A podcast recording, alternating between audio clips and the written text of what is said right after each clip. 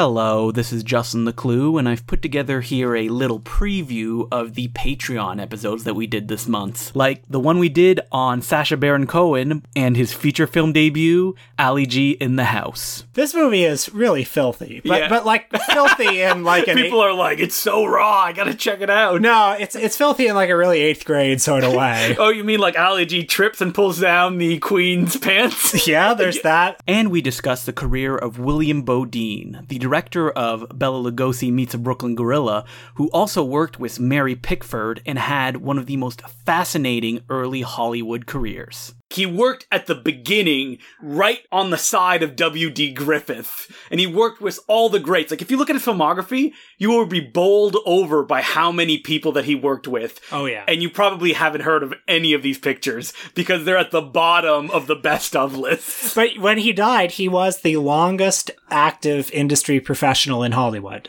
longer than John Ford Mm. was at that time. We also did an episode on our sick obsession with hunting down used books about movies. I've run into you in used bookstores multiple times, which just shows how often me and you go. Because you know, you start to get this sickness if you go to used bookstores a lot, where you think, "What if I miss something?"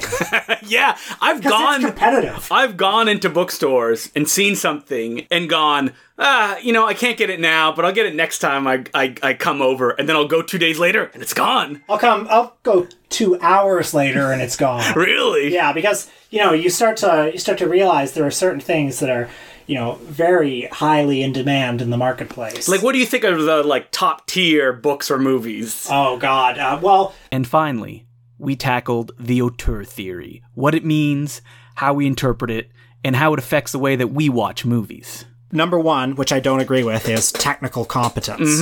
Uh, I don't agree with that either. Yeah. Because that has nothing to do with an auteur making a movie. Exactly. He's he. There's a quote of his in the essay where he says, "A great director has to be at least a good director." Nope. But like, What does that mean? Yeah, what is a good director? Like, I guess Ed Wood's not an auteur then. well, what about Oscar Michelle? Yeah, I mean, there exactly. are many filmmakers. What about I don't know Melvin Van Peebles? Uh, It's the idea that like a film has to fit within this box of what we consider a film to be able to be considered as art, which is insane. Well, yeah, what about Andy Warhol? Yeah, You like, none of that works. Yeah. You can get these four episodes for only $5 a month, and you'll also get our 75 plus episode back catalog and the other four episodes that we're going to record next month.